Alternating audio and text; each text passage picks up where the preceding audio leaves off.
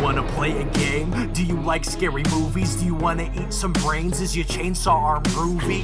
How bloodthirsty could a talking plant be? Eat your liver with some fava beans and a nice Chianti. Come play with us forever, cause down here we all float. I never drink wine, so you're gonna need a bigger boat or a throat to choke, whether you're in the prim or dairy. Got red rum where you bled from, put your dead son in a cemetery. It's him or Carrie, be very afraid. You'll be our number one fan and get carried away. All work and no play, you know it always means you're in trouble, son. I came to chew gum and kick ass and I'm all out of bubble gum. What if Quick killed Jaws' father? What if the Blob's body was marijuana? What if the leprechaun got a job as a bank guard? What if the Wolfman had a cowbell instead of every nards? Scary movie made since Oscar Wilde was writing letters. Had Cannon to watch them all and tell you how to make them better. So put your earbuds in and forget what you're planning. It's time to take our heads and shoot them out of a cannon. Shoot them out of a cannon. Shoot them out of a cannon. Shoot them out of a cannon. Shoot them out of a cannon. Shoot them out of a cannon, shoot him out of a cannon, shoot him out of a cannon, shoot him out of a cannon. Head cannon, head cannon. Welcome to Head Cannon. Tonight we have a very special guest, Mr. Mookie Harris. How are you doing this evening? I'm great. How are you? Good. Good to see you, man. Fantastic. Good to see you too. I've missed you. Yeah, I've missed you as well. Yeah. Unfortunately, it hasn't been that long since we talked to you. I think this episode will probably come out sometime in January. Okay. So we had an episode with you in November? Just came out. That just dropped. Yes, in our current time period, in the past of the current present for people listening to this. Which was such a fun episode on The Conjuring. It was just, man, that episode was a blast. So yeah, it really was. Yeah. Yeah, so what have you been up to? You had a well, first, there's a lot of stuff going on today, you know. So people a couple months from now may remember the Rittenhouse trial. That motherfucker was found innocent today, so that's a travesty. Notable today, the president got a camera shoved up his ass. So for that's right. For the first time in U.S. Yes, that for the first time in U.S. history. President Harris for this long. Yes, a woman held presidential power in the U.S. for the first time today. So that's not bad, you know. You know, I was saying today, I made a joke on Twitter earlier. I was like, man, like what a great thing, because the one time I had a camera shoved up my ass, I just now like have a weird relationship with our local ice cream truck driver, and I got like a crumpled $5 bill. That was it, you know. So we didn't get a woman president. You know? There's a backup camera. Yeah. Right. And they happened to that fucking music. And the music plays backwards. As it... and it just says, relax. Yeah. That was the first time. Yes, yeah. No, second time, I was impressed you took a whole Nikon. That's pretty... I mean, practice makes perfect, you know. Practice makes perfect, so. But so what have you been up to? You had a comedy sports show tonight. You were saying it's the first time you've performed live in a while, or? Yeah. So comedy sports, you know, we do shows that the general public comes to. Mm. But then also we get hired. There's a cat. I don't even know. Cat? I don't know that cat. No. But we sometimes get hired to go and play other places. Sometimes it's super lame. Mm-hmm. But you know, we give entertainment and whatever. The worst is when somebody's been put in charge of planning entertainment for a conference or some sort of event, and they surprise everyone else. Yeah. In the middle of their dinner, here's improv, and nobody wants that. That's not setting us up for success at all. Right. Tonight, it was apparently Fishers, Indiana, is the worldwide headquarters of the Wesleyan Church. Okay. And they were having a big dinner and tribute for like a pastor who's been really important to them for a long time. And they were a great audience because they're basically us. Right. Like they're used to getting up in front of a crowd and more or less improvising. I mean, sure, they've written out a script, but they rely on that audience participation and everything like that. So they were so generous as an audience. Nice. That's all. One, yeah. That especially helps when they have that experience and they're used to like the experience as an audience member, like sitting there, paying attention, being engaged. So yeah, nice. But like you said, I haven't played. I've done some improv, but I haven't done a comedy sports match since pre-COVID, and even then, like I had been taking a break before COVID, so probably like 4 months before that. Yeah, and so I was like, I went into tonight trying not to get too in my head about, oh my God, how rusty am I going to be? Am I going to let my teammates down and all that? They went great. It was good. Nice. That's still got it. No, yeah. That's all. Yeah, because I great crowd to have done that too as well. Yeah. So. Yeah. Exactly. Well, I think I was saying earlier, it's been. I guess I did a TED conference in Bloomington in February, but before that, it's been right about 2 years since I was on stage doing any kind of like improv or comedy or anything like that. Which is wild to think about, you know.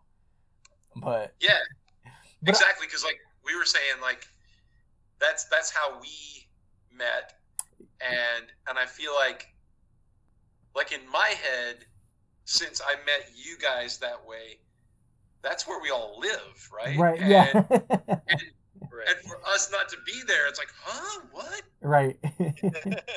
Yeah. Well, I think, so we all met at Comedy Sports Indianapolis, and I think one of the best remote shows I had at Comedy Sports when I was at Comedy Sports in Indy. I believe it was a church as well, and it was this huge church somewhere. It was out, so I don't even remember where it was. It was like we had to drive for a bit to get to it, but but there, one of my favorite things happened where I was in a scene, and they had a sign language interpreter at the side of the stage. I might have told the story on the podcast before, but I know I haven't heard it. You haven't heard it, so I know.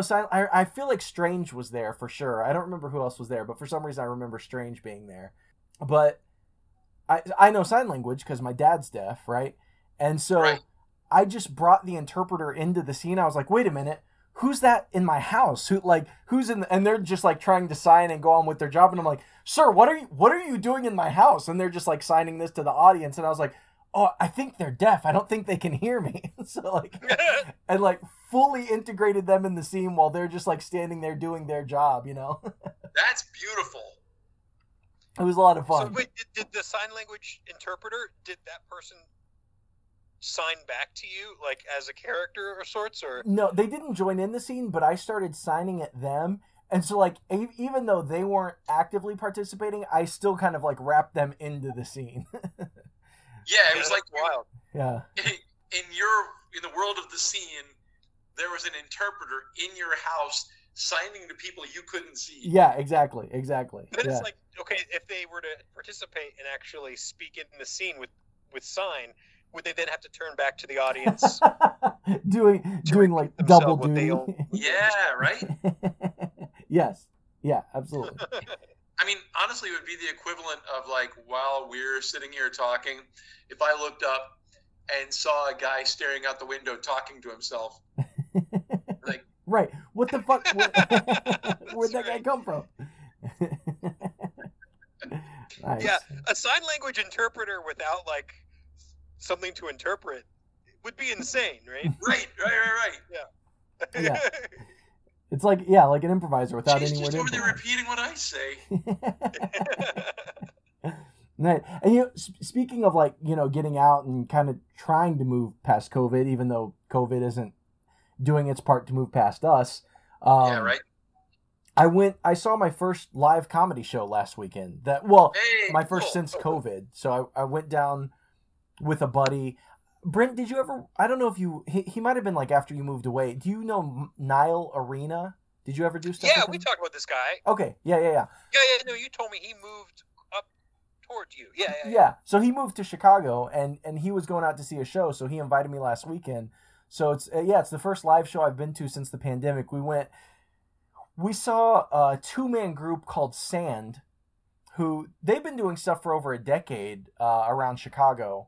but it was at the Annoyance Theater up here. So it was nice, man. It was nice to get out and see some live comedy. And it was because I took classes and did stuff at Second City and Io, but I think the one time I went to the Annoyance, there was an audition for some random show, and I needed to use the bathroom. Have I told you guys this? Brent, does this sound familiar? No. So I went to the Annoyance Theater, and I was super early, and I needed to go to the bathroom. So I was like walking. I was like kind of looking for the bathroom, and this guy walked past me, and I was like, "Hey, do you know where the bathroom is?" And he was like, "Oh yeah, follow me." So I'm like walking with this guy, and he's like leading me down this hallway, and I keep looking over at him, and I'm like, "Man, this guy looks familiar." And I realized that I knew him from the cover of my favorite book about improv that I've read is called Improvise by Mick Napier, who also runs the Annoyance Theater. So it clicks in my head, and I was like, "Are you Mick Napier?" And he was like, "Yeah, good to meet you, yeah. Anyway, here's the bathroom." So I was like, "Okay, cool." I'll go.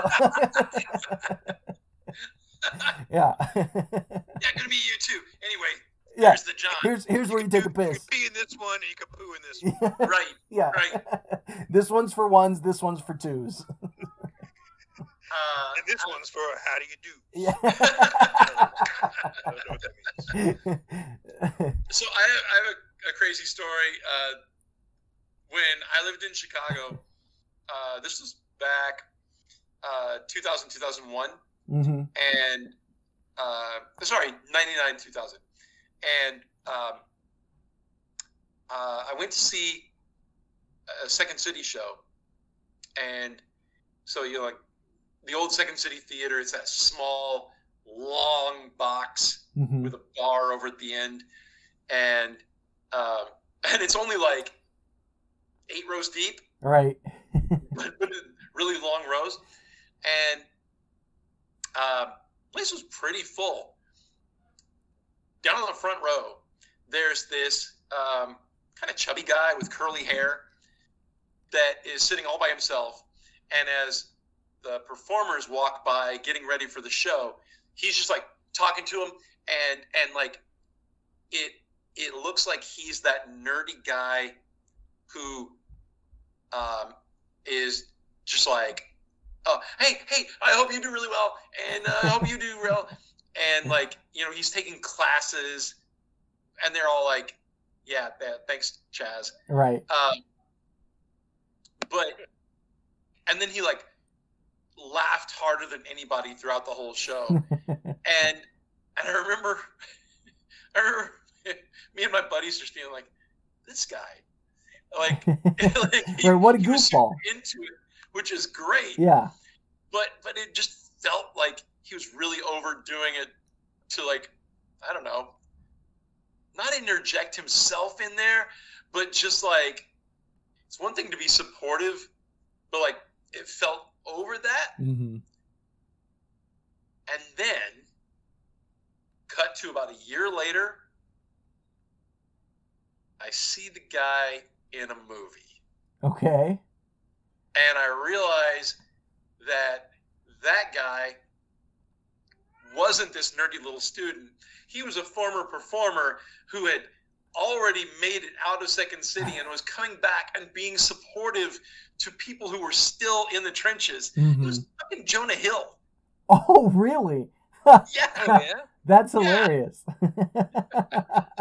Right, before you had any idea who he was. Like, correct. That's hilarious. Yeah. Yeah, I go to see 40 Year Old Virgin. I'm like... wait a goddamn minute.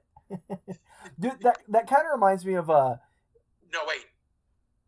Was it 40 Year Old Virgin? No, Seth was in that, but I don't. Whatever was it was. Super, around that time that he was super in. Bad, or what was the one with It's Knocked Up. Oh, he did a ton. He's done a ton of movies. Yeah. Yeah. It was one of those. Yeah, but no, that reminds me of a workshop I took at one of the Comedy Sports tournaments with the guy who started Comedy Sports. Dick Chudnow, yes, and he was talking about how he went to LA for a while. I forget what exactly the focus of the workshop was, but it ended up just being like Dick Chudnow story time and like the creation of Second City, right? Which was great. It was a great workshop. I remember it probably better than any other workshop I took. For real. But he was saying how he was in LA working with this group of writers, and they were like writing screenplays, trying to break in the industry, and it just wasn't going well. Like he was like, you know, grinding and just not breaking through. So he decided to move back to the Midwest. He was like, okay, I need a break. I need to step away from this for a minute. So the group of people he was working with bought him out. Whatever the amount of money was, he was like, look, just whatever I've contributed to these scripts, just pay me. I'm sure it wasn't much. He was like, just buy me out and it's yours. I'm just stepping away. So then, according to the story he was telling in this workshop, he was just driving around, his wherever he was, and drives past a billboard that had an advertisement for the movie Airplane, right? And he was like, motherfucker, that is my fucking movie that is now being made without me. And yes. Yeah, and so obviously a lot had changed since he last worked on the script, but he was like there were a couple scenes in particular where I'm like, you know, he was like, I wrote that scene and I got paid like whatever $20 for it or whatever, like it was nothing, you know. Yeah. Yeah, he I'm sure he still gets some, well, I don't know how much they bought him out, like how much of what he did, but like he contributed to Kentucky Fried Movie. Mm-hmm. And I think because Police Squad was a TV show back in the early 80s, and then Naked Gun came out of that, like those movies, mm-hmm. even though I don't think he was still writing with those guys, I think because he was in on the original concept, he gets like a writer's credit for... Oh, nice. Or like, Naked Gun. Story by character, something. Yeah. Nice. That's awesome. That's hilarious, though. Just like, yeah. Well, and then another thing. This is just an interesting because I don't know if the Second City. I don't know if the building they're in now is the same one you were at. I think they might have moved, but it's when I was taking classes and stuff there. It's this like huge.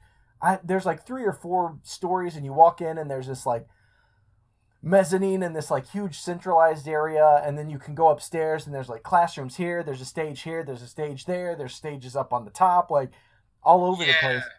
It's like a freestanding building. But when I started taking classes there, when I first started doing stuff at Second City, it was the year after there had been a fire that totally ruined like most of the building, right? So, the Chicago fire. I remember that. I read about it. A cow ran in. It wanted to take improv classes, but they were like, no, you're a fucking cow. And it was like, I'll fucking show you who's a fucking cow. And it throws like a Molotov cocktail. Yeah, the Molotov cocktail. Right through the window, just throws a Molotov cowtail in. And it was... a cowtail. Yeah, a cowtail. I want to see this movie. Yeah. But so they were like, the whole time I was there... they were like rebuilding stuff and like areas were kind of like off limits and but I remember vividly one of my first rounds of classes there, they were opening a new bar. So the main bar in Second City is called 1959, right? Which I think is the year they started. So I was coming out of class one day and my, a couple other classmates, we were like, well, let's hang out a little bit, get a drink or whatever. So we walk by and 1959 is open for the first time because they've been like building it and doing construction. We were like, oh shit, let's check out this new bar. So we walk in there and I remember it was St. Patty's Day and we walk in and they're like, hey, we're doing kind of a dry run tonight just to like make sure all of our systems and everything are up to snuff. Our processes are polished and everything. So they're like, everything is free tonight. There's no charge for anything. And I was like, oh boy, all right. So on St. Patrick's Day. So fortunately in Chicago. Yeah. So fortunately I lived a bit closer at the time. I was taking the train back and forth. So that was and you're not driving. Yes, correct. Yeah. So that was a lot of fun.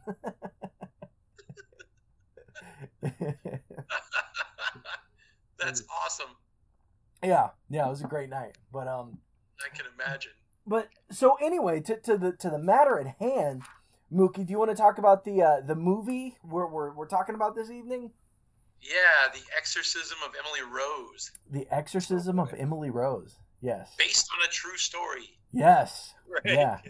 Which, by the way, did either of you guys do any research into that true story? I did. Yeah. Okay, good. And I listened to some of the tapes from the which we'll talk about. Yeah. Cool. Yeah.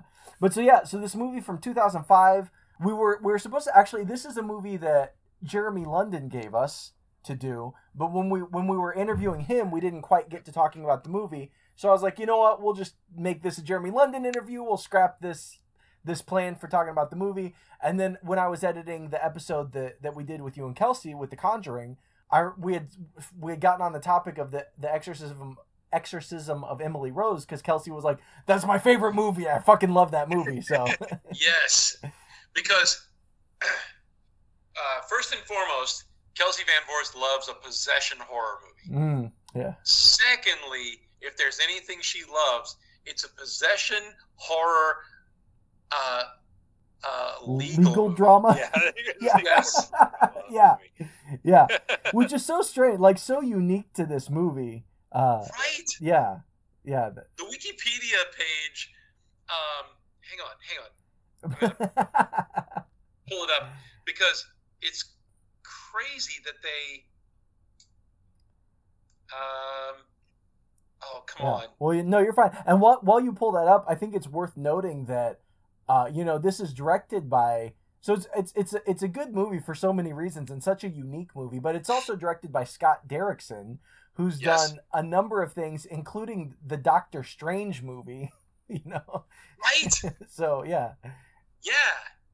Yeah, he's like done so much between, I don't know how much he had done before this. Hey, wait a second. Whoa, right. You guys have the same phone case. Looks like it. Hey,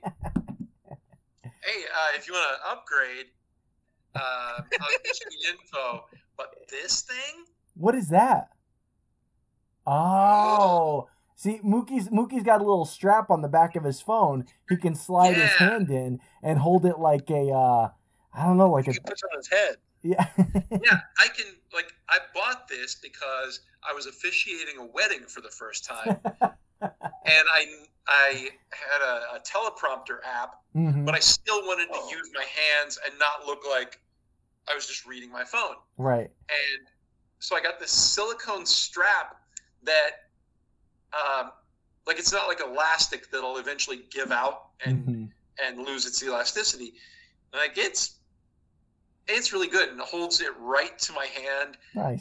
Also, at night when I'm reading my phone in bed, like this, I don't drop it on my face. Yeah, I've done that a time or two. Yeah, yeah. It's terrible. Yeah. So, the Wikipedia page for the Exorcism of Emily Rose says, "The Exorcism of Emily Rose is a 2005 American supernatural horror legal drama." As if that's a genre. Right, yeah. You know, in the vein of all these classic horror movie legal dramas. Right. Such as... It's as though, like, if, like, another version of the Ghostbusters would be, like, after they capture the ghost, they would have to put it on trial. Right. Yes! Yes! Yeah. Actually, you know... Giant handcuffs. That's not a bad example, because in that movie they do have a little bit of, like, the guy from the EPA comes in, and there is a little bit of that like government bureaucracy where you're like, wait a minute, am I watching like a fun Ghostbusters romp, or are we about to get into some, like, you know, weird bureaucracy here? Yeah, exactly. Yeah, I'd love to see, like, I think one of the things they're going to introduce in... Well, they've already introduced it, but I think it will be a little bigger. In Marvel Comics, within the comics, there was this like humor comic offshoot called Damage Control. Okay. And they were like this legal / maintenance team that were basically there to take care of all the damage caused by superhero, supervillain fights, and they'd sort out the legality and all that. And they got introduced in the last Spider-Man movie with the Michael Keaton Vulture. Yeah.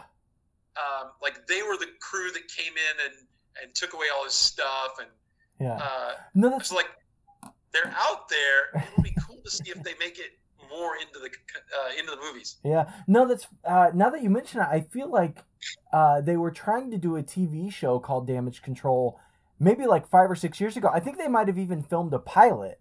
Oh, cool. But it didn't move forward. There were a couple shows like that, and there was one with Squirrel Girl where like the woman where the woman from the AT&T commercials got she was Squirrel Girl, and they did a pilot and everything. The New Warriors, I think it was.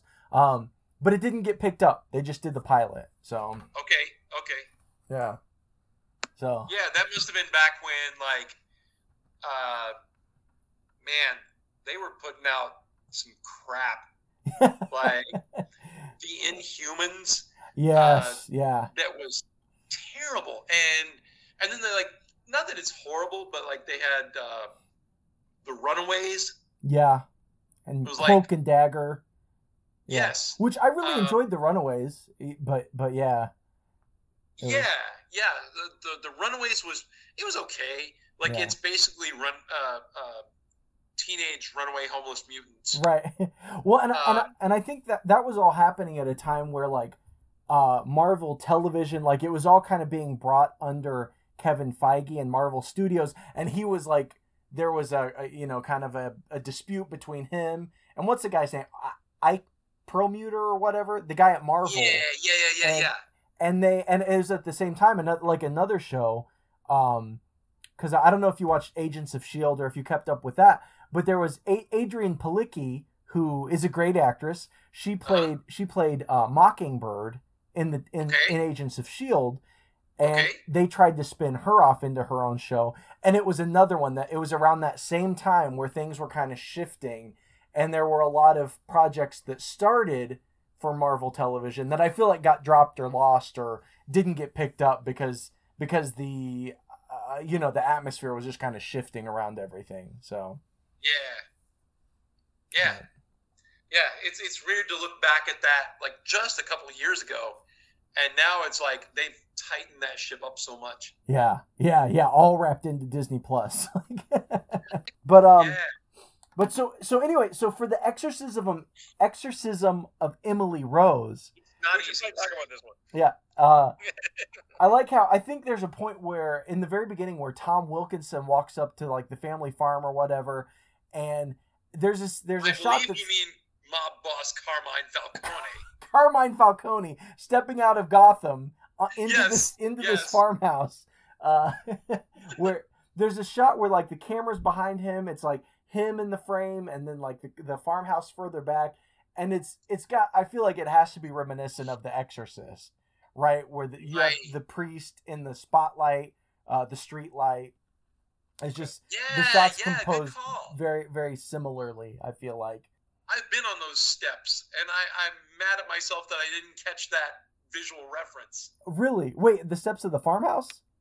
No. The steps in The Exorcist. He's standing next to them, and it's the same steps he falls down later. Everybody keeps falling down those steps. Right. Hey, they're shallow steps. It's easy to do. Well, and if we our episode on The Exorcist with Julia Williams, who I don't know if you listen to that, but she's a friend of mine I met at Comedy Sports actually. Oh, okay. She's from DC. She lives there now. And so she has some really fun stories about those steps in the area around it, just from because she like lives around there and it's like just like an integrated part of her life. So there's like she has a lot of interesting stuff to say about that area. Right. Like curmudgeonly, like wanting to like shoo the kids away from the steps after like going into like the bathroom of a gas station nearby. Yeah, like the dirtiest bathroom she'd ever been in. And she has a great rant about it. It's real funny. Yeah, I ended up there's an old like multi-floor, like, old car garage. Mm-hmm. Back when people didn't have garages on their house, so, like, you had a garage space in a big building. Okay. And they've turned it into, like, an event venue called the Car Barn, and it's right next door to those steps. So you're on the balcony having your cocktail, and you look down, and you're like, that's where George C. Scott died. Nice. The waitress pointed that out to you as well. That's right before she pushed me. Right. Ah! Right. But yeah, I love the beginning. I love like some of the earlier scenes where I like the setup in that, you know, someone's Emily has died, right? Mm-hmm. Spoiler, right? We only assume that our audience has watched the movie, or they'd rather us spoil it for them. Yeah, correct. Yeah. So like something terrible has happened, but then like you get to see everything later on, you know, and it's a great payoff. Yeah. Right. I like the use of flashback. I felt like it was used exactly where it needed to be. Mm-hmm. And like some movies would have given us all the flashback right at the beginning and then start up the modern action. Yeah. But yeah, dropping it in where it was needed was perfect. Yeah. It was so well done. Yeah, they do that again with like the phone call to the music teacher, I think. Yeah, mm-hmm. Yeah. You hear the phone call and then they flash back to like what happened like right before that. Right. Yeah. Which is insane. Like the devil enters Emily Rose, which I think is like it enters like through her butt, because that's the only like way she contorts herself so well. What's the actress's name? Jennifer Carpenter. Jennifer Carpenter. Yeah, Miss Carpenter. Yeah. Carpenter. It's yeah. All her. Like they were like planning on like either doing some CGI or like some weird like robotic work, but like she was so good at miming and contorting herself that they like last summer. We stayed at a Airbnb that had a pool, and I was using the skimmer on the pool, and I fell backwards, and I landed on a step right between my butt crack. Oh God! And I made this exact same like miming that Emily Rose did. Like that's the only way. That's why I think that like that's how she was. That's how it got into her body. Yeah. That's when you get that step, you get the devil go in you. Yeah, you get the devil in you, boy. Yeah, I feel like the devil went in me. Yeah. Like, what a oh man, that's stuff. That's what I feel like. I feel like the ice cream truck driver put the devil in me. So. Yeah. But no, she and that's yeah, and what a great performance from her. With yeah. I feel like it's a great performance from her as an actress, especially since she has so little to work with. I mean, regardless of how great the script is and everything, all that she does is like screams, panics, and contorts her body into these weird shapes. And it's she's been in a number of things, but I know her from the TV show Dexter, which is one of my which I really enjoy that show. I watched it when it was coming out, and she plays the sister. She's like the main character on that show, besides Dexter, the main character. I was a casual viewer of that show and never put together that was her. Yeah, that's her. That's Jennifer Carpenter. That's awesome. But yeah, she just does such a great job here, especially since I feel like there can't have been much in that script for her to work with, you know? Right. So, well, that's a great point. But so then you've got, you know, her, you've got Tom Wilkinson, you've got Laura Linney, who's always great. You know, I love her in Ozark. Primal Fear is like one of my favorite. I love Primal Fear. Yeah. Oh my God, I love that movie so much. Yeah. Well, and I remember watching that movie when it came out, and I was like, who's this Edward Norton guy? I feel like this guy has some potential. Like this is a guy to keep your eye on, you know. Yeah. And don't get me wrong, because I think he's done some fine work.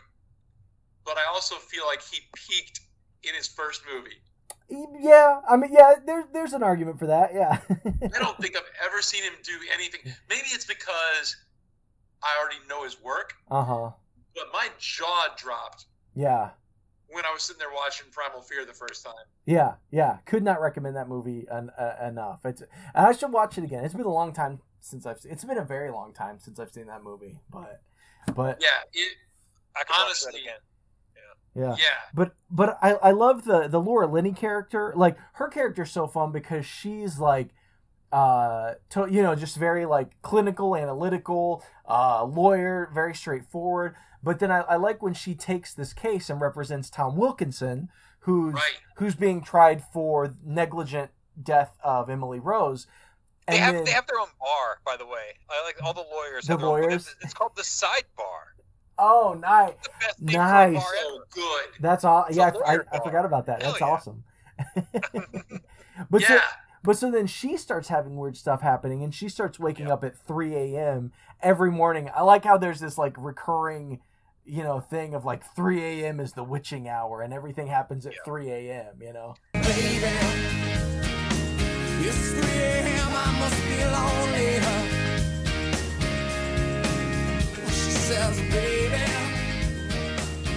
Well, I can't help but be scared of it all. Yeah, because it's like the inverse, kind of like it's half of 666 in a way.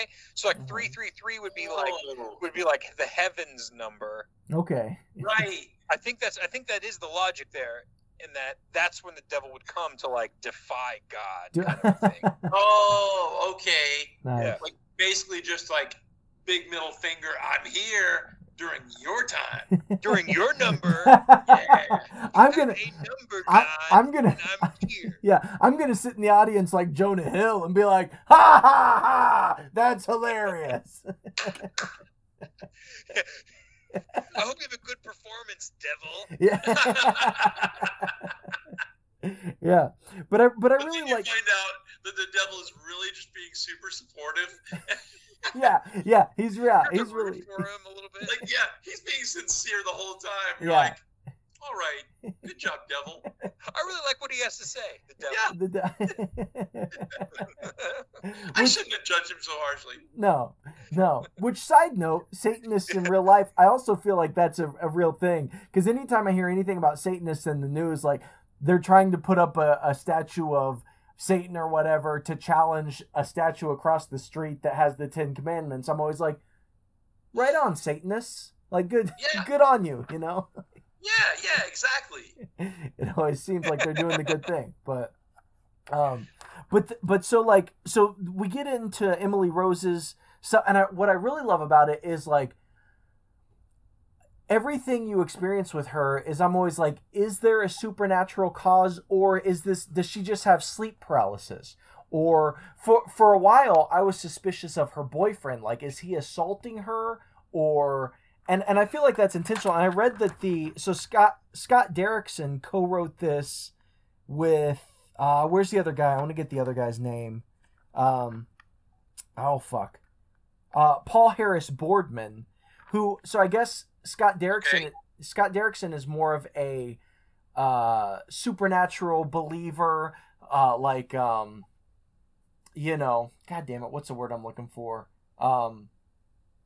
Whatever it is. So he's more of a believer, and the other guy that wrote this with him, Paul Harris Boardman, is more of a skeptic, not a believer in the supernatural. So they really he's Laura Linney. Exactly. Versus Tom Wilkinson. Exactly, yeah. So as they were writing the script, they really tried, I feel like, to walk this line between not really answering whether there was actually supernatural stuff or whether there were actually natural explanations for things. And and that's one of my favorite things about this movie, Yeah. I like that. It's finally a story about a Catholic priest in a different kind of trouble. Right? Yeah. Right. Funny you mentioned that, because like there was a moment that, actually a couple of moments that this movie reminded me of one of my favorite movies that is also about a Catholic priest, Stigmata. Okay, nice. Have you seen it? Do you know it? I saw it when it came out. I don't really recall it at all, I'll say. So. Okay, yeah. It's Gabriel Byrne is a priest but he's part of this this group, and it's been too long. I can't remember the name of it. It's a real thing that the Vatican has these priests who investigate miracles, and it's basically their job to disprove them. Mm-hmm. And if they can't, it's a valid miracle. Right. But they're there to go in and try with all their might to disprove that it's a miracle, just so that they're not like naming everything a miracle. Like, oh, it's Jesus' face and a piece of toast. Right, it's a miracle. Yeah. And what's cool, like, I have no idea to what extent it's really like this, but the way that the movie presents it, it's almost like the Vatican X-Files. Oh, nice. And it's so well done. Yeah. And Gabriel Byrne does such a good job, and it's well directed, and yeah, it's one of my favorites. That's all. Yeah, you know, I think that movie, I'm trying to look it up right now, actually, because there's that movie bleeds into another movie that I feel like he did around the same time. Let me see if I can find it. Okay. But was he in a movie with... No, that was Al Pacino. Was he in one with Schwarzenegger where he kind of played Satan? End of Days. That's right. Yeah. End of Days. So, that's a good one. Now that I'm looking at it, it's actually the same year. Stigmata and End of Days came out at like the same time. So there's a lot of bleed over in my mind of those two movies where he's playing this priest in this one movie and then the devil in this other movie. Like, so good. Yeah. And he was in Hereditary, right? He was the dad. Yes. Hereditary, which, man, God, that movie's yeah, wild. What a great actor though that guy is. Yeah, I think it's probably my favorite one so far that we've watched. Hereditary. Yeah, I'd say like as far as like being an actual horror movie that's like actually, because I love all the movies we've covered. I love for different reasons, but as far as like actually being unsettling and really like making you uncomfortable, that's up there. Yeah. Yeah, exactly. Because like Exorcism of Emily Rose,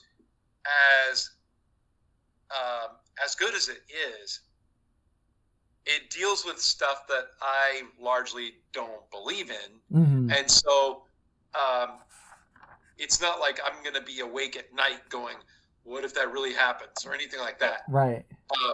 To me, it's really no different than like watching a werewolf movie or a vampire movie, like.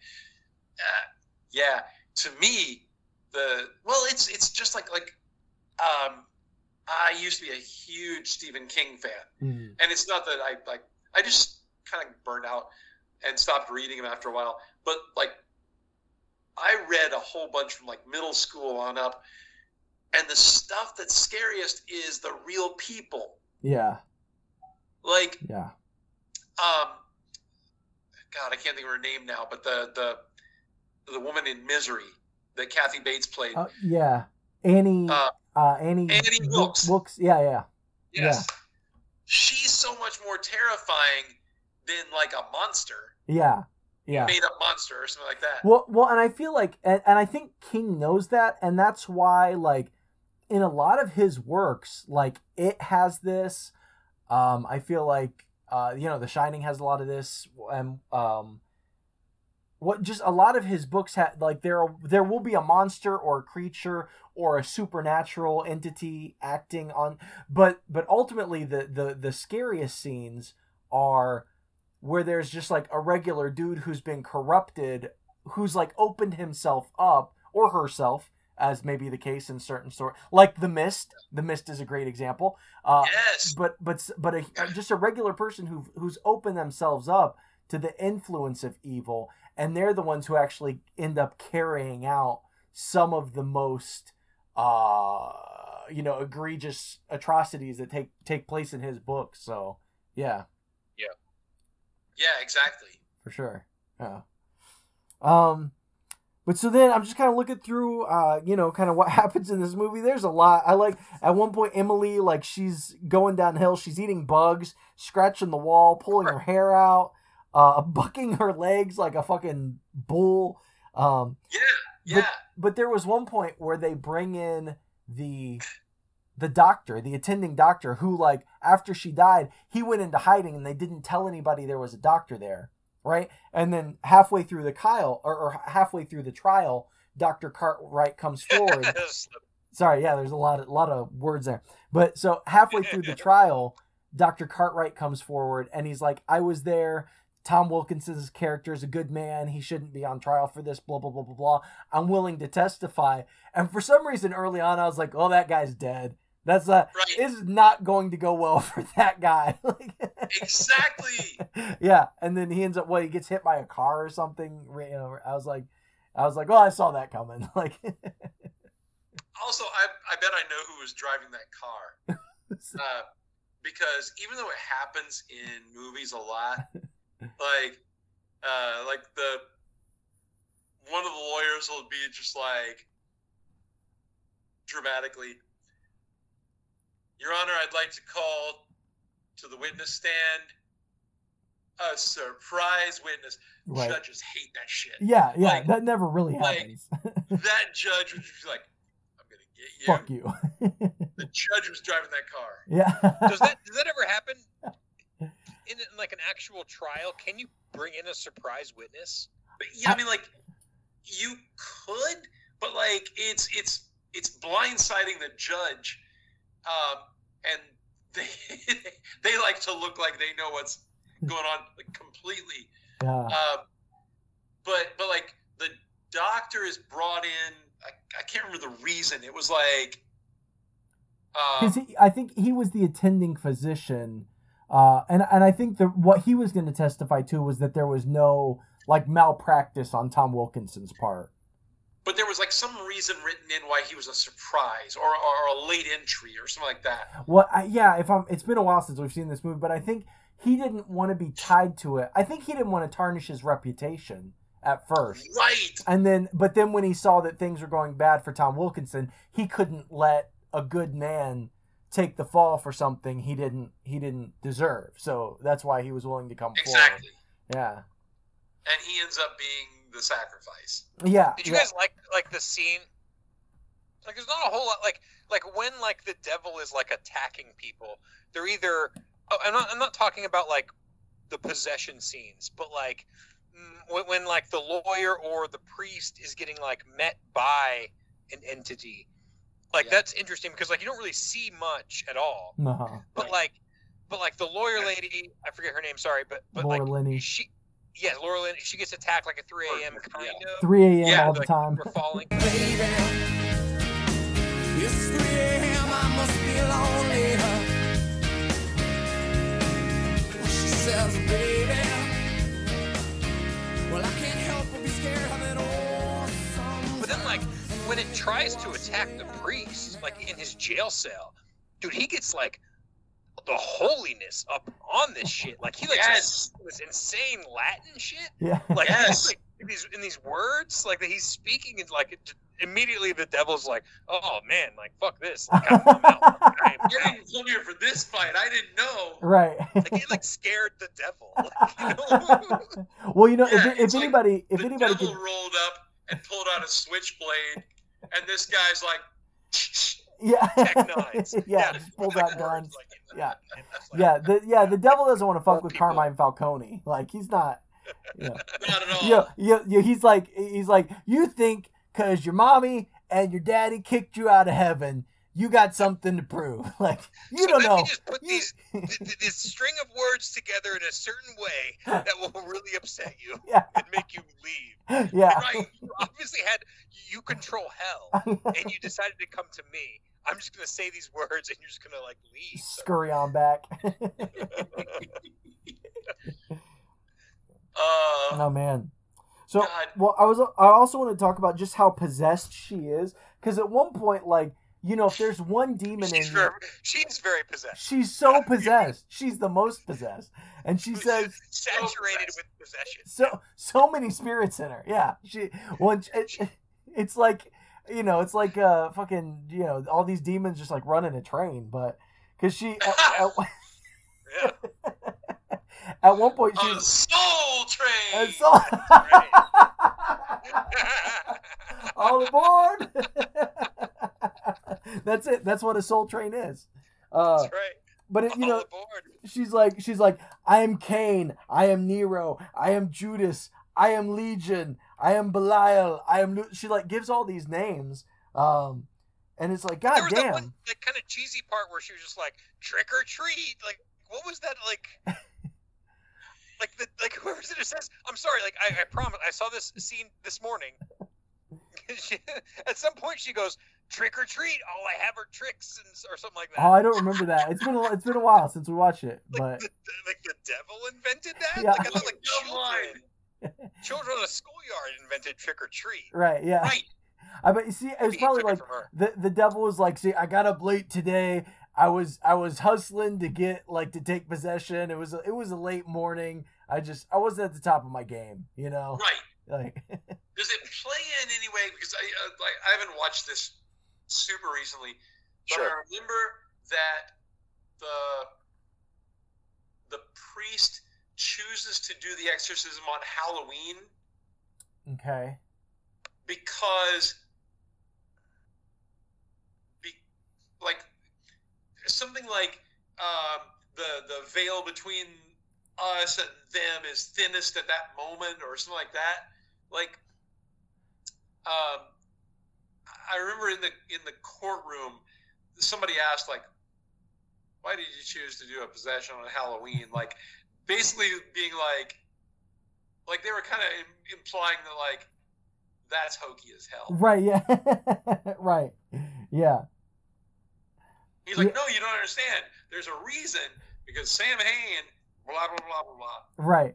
Well, was this the movie where, I don't want to confuse it with another movie, but I remember, like, he's trying to do the exorcism, and then Jennifer Carpenter just jumps out the window. Isn't that a thing? She, like, dives, and then does she run to the barn? Or doesn't she? Yes, she runs to the barn. Okay. Yeah. Yeah. So she runs into the barn, and you know, and I think that so as I was researching the actual, you know, the story this is based on, this actually there was a woman named Annalise Michel or Michael or however you pronounce it. So this took place in Germany. So this is based on a German girl. This happened in what it was like 1968. She started having seizures and shit, and then. You know, in this movie, I think there was like one exorcism or maybe a couple, but she actually had regular exorcisms, 1 to 2 a week from 1975 and 1976. So she was having like exorcisms twice a week for over a year. They were like she's getting exercised more than most of Jane Fonda's done. Yeah. All right, what was yours? I fucked you up. I'm sorry. Yes. No, it's good. Yes. It's good. I totally ran over you. What did you say? More than he said more than Jane Fonda. What did you say? I'm sorry. I said more than most women get their nails done. Yeah. Okay. Oh man. I'm sorry, man. Weekly exorcism. So she underwent 67 exorcism rites, and you can go online and hear the tapes from that, and maybe I'll cut some into the podcast now. Yeah, that sounds cool.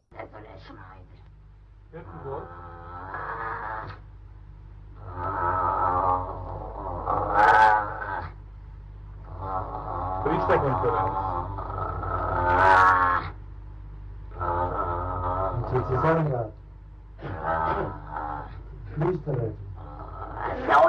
die meisten Leute rankommt. Verwirrt! Noch mehr. Oh, Maul. Noch mehr. Wie soll er am Maul halten? Noch mehr. Noch mehr sagen. Oh, die Schwester müsste in ihrer Ordenskleidung gehen.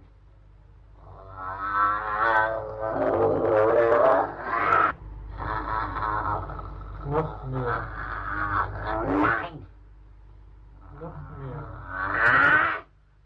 Yeah, but so I was listening to them, and it's in German, but dude, it sounds like it's as creepy as anything I've ever heard in a horror movie, because they're speaking in German, and they're like, blah, blah, you know. But the one thing I did notice is when she says that she's possessed by Cain, and then something they cut from the movie, but in real life, she also said she was possessed by Hitler.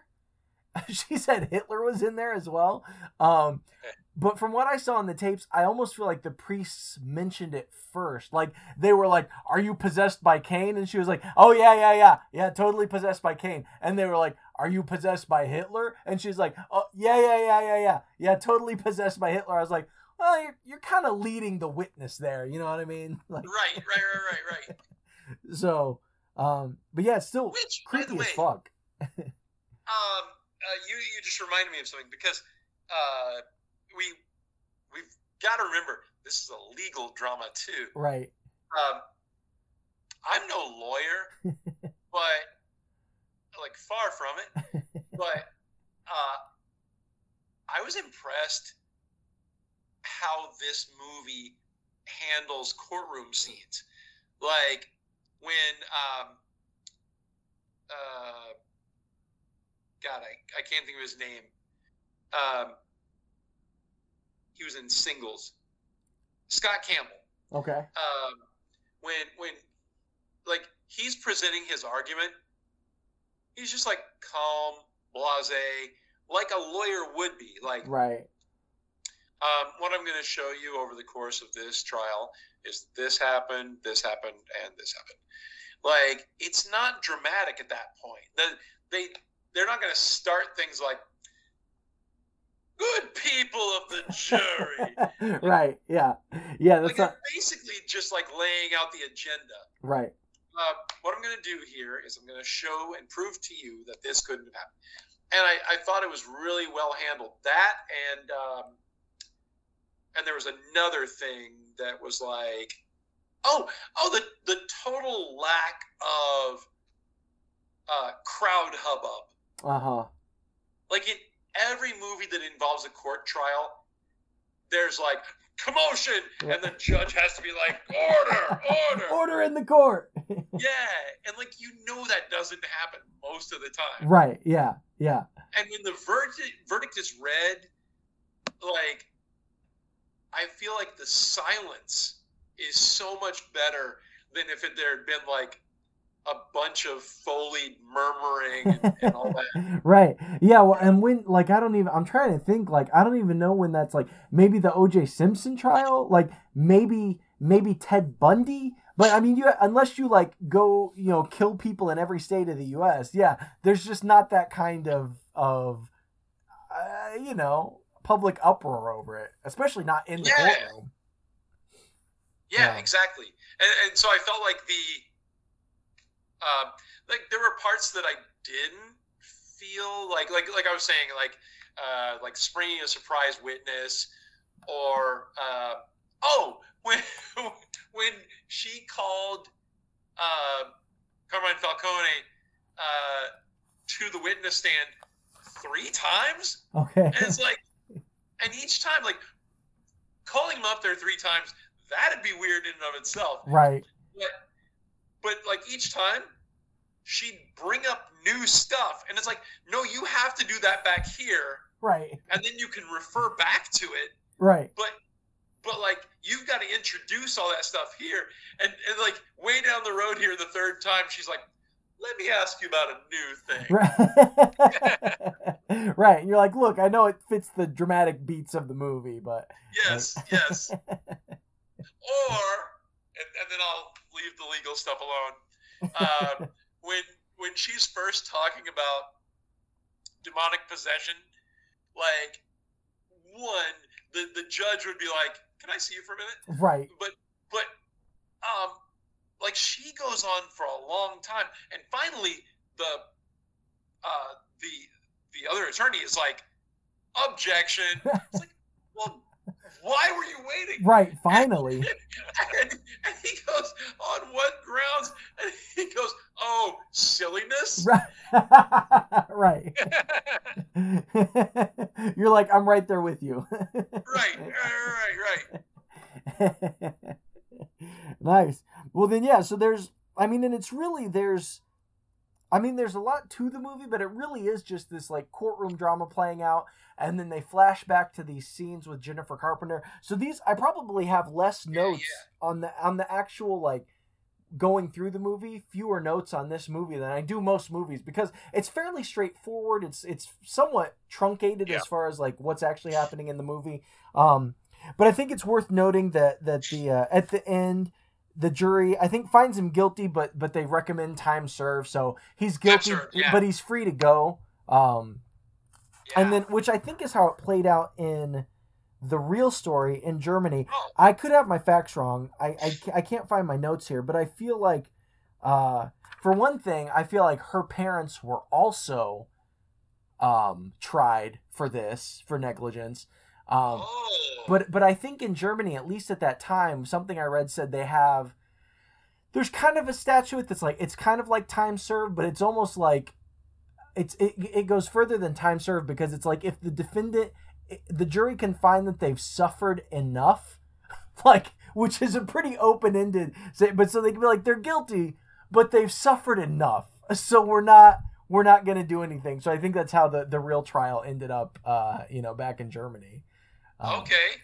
But yeah, so was there anything, we're kind of hitting time here. Was there anything else you guys wanted to talk about this movie before we move into headcanons and wrapping this up? I liked when, Laura Linney, I liked when she visited the Rose house, like everything. Oh, yeah. So yeah, she goes, she visits the mom, and there's all like the cats. Right. And it's very much like Mookie's apartment. There's just like all these cats everywhere. You find out like Emily is like, she's like adopted all these. You get to know a little bit more about her, but like the Rose house is so gray. Like everything is gray about it. And like the view outside looks like set people put up a large black and white like photo. To show like the backdrop of that stuff. Yeah. They did a really good job of like colors, to like, because like even like when she's like getting the scholarship to the college, like it's all very like it's all very very dampened and like sad almost. Yeah. Like Dust Bowl, almost like Dust Bowl era in America. Yeah, it does have a really bleak feel to it, for sure. Great word, bleak. And as far as colors are concerned, even like I think like IMDb maybe, it's saying like anytime like something creepy is about to happen, there's like this like weird purple glow. Okay. And that happens like in the church as well. And which I would like to say that like probably the scariest jump scare I've like ever seen is in this movie. It's when she looks at the people and like black, like paints, almost like blood, like drips down their faces. It's very like scary. When she's like running past people even, and she just like sees them as these like demonic.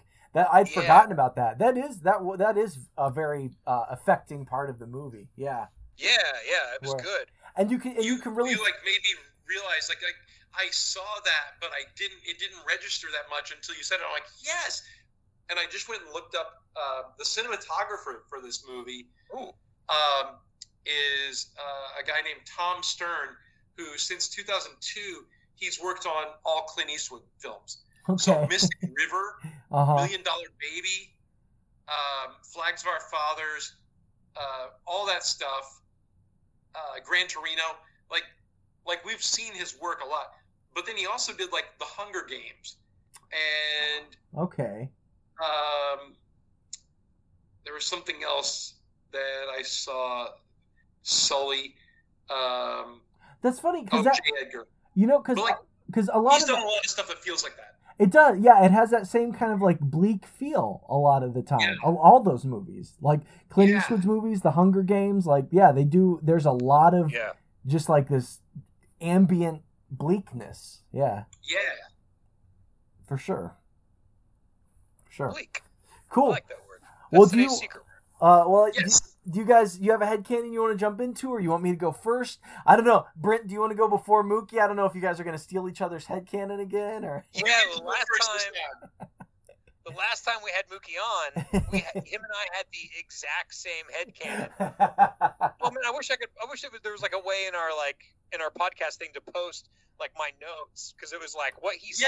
Like if we both wrote it out and then we could reveal. And here's what I told Mookie. I told that story to Colby, because we had him on, and I was like, fucking Mookie probably thought of that like in like 2 minutes, and like I like spent like I was like beautiful mind like drawing like lines to shit like this would be good. This is a good idea.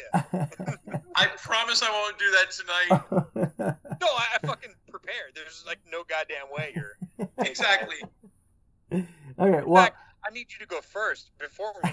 Corey should go first, and then you. No, my headcanon is a one-liner. Oh, so nice. By all means, please proceed.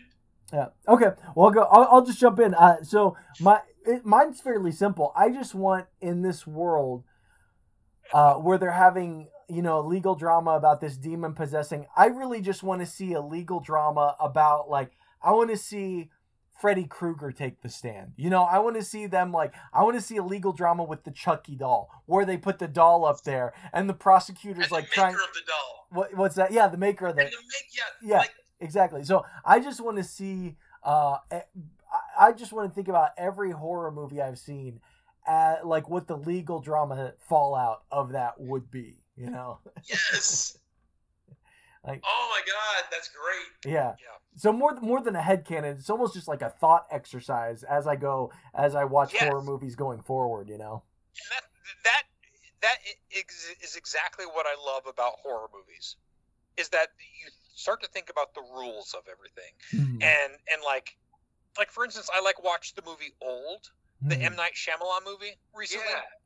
It wasn't like a particularly amazing movie, but I had such a good time watching it, thinking about oh, what if time was sped up where every 20 minutes is 7 years of your life. You know, okay, so what else would happen, you know, what other situations could happen? The movie, it was great. And that was that. That's what made that movie awesome to me. If the world of this movie were real, what else? Right. Yeah. And what else? Yeah. Yeah. Yeah. Nice. All right. That's fantastic. Yeah. You, me. What do you want? Go for it. Okay. So my thing is we don't hear a lot from the demons. Okay. We don't hear enough from them. So there's this whole thing where where the priest is tell me your name, tell me your name. He wants to know who's inside Emily Rose, you know. Mm-hmm. And she, of course, famously is 1, 2, 3, 4, 5, 6, you know. Yeah. But I thought it was it'd be interesting if suddenly Emily turned to the priest and then she just goes well, here's a little story I got to tell about how us six brothers escaped from hell. We climbed inside the butt of Emily. We possessed that ass at the stroke of 3. 3 a.m. Baby, it's 3 a.m. I must be lonely. Huh? She says, baby, well, I can't help but be scared of it all. Nice. Which, Brent, that's got to be where 1, 2, 3, 4, 5, 6 pence none the richer comes from. Yes. Nice. Oh my God, that's great. Nice. Well done. Yes. Bravo. That is nothing like what's on my notes. But it is, and you're just oh shit. Hang on a second. You're rewriting it quickly. Exactly. No, my headcanon is because of the top, Laura Linney's character in the opening statements, mm-hmm.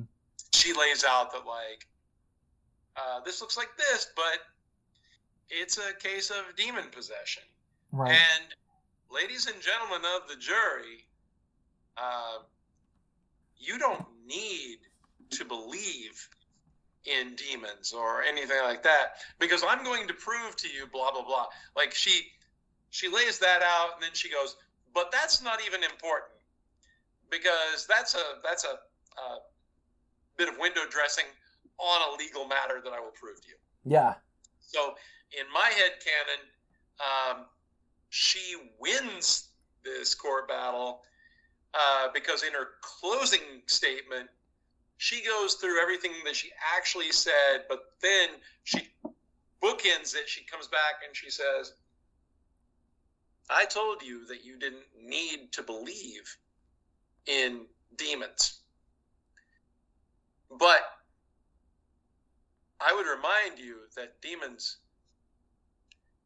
do exist. And I think that you'll find that in our U.S. legal system, under our rules of jurisdiction, you can't find this priest guilty. Mm-hmm. Because possession is 9/10 of the law. Oh, shit. I did not see it. I feel like I should have seen it coming, but I didn't. It blindsided me. I got fucking Sandra Bullock. So dumb. Oh, God damn it. That's awesome. By the way, that's also the name of my new horror legal drama. Possession is 9/10 of the law. God, man, I feel like, how is that not a thing? How is there not something called possession is 9/10 of the law? Yeah, paranormal legal drama. It's got to happen. Exactly. Yeah, I'm gonna Google it. If nobody else has got that, we're working on it. Yeah, for sure. I love it. Next week, we're releasing an episode we've been sitting on for a little while. It's one of the first episodes we ever recorded, but we're talking about 1987's The Monster Squad. So familiarize yourself with that. And as always, you can catch us on social media, on Facebook at Danger Explosion Presents Headcanon, on Instagram at HeadcanonPod, on Twitter at Horror Movie Pod, or on the subreddit r/horrormoviepod. Nice. All right. Well, Mookie, thank you again so much. It's been a pleasure, and we'll definitely have to have you back on. Give Kelsey our love. I hope she's having a good time in Vegas. So. Oh yeah. Yeah, we'll do. All the love to you guys. All right, man. Yeah. Take it easy. And this has been Headcanon. Oh,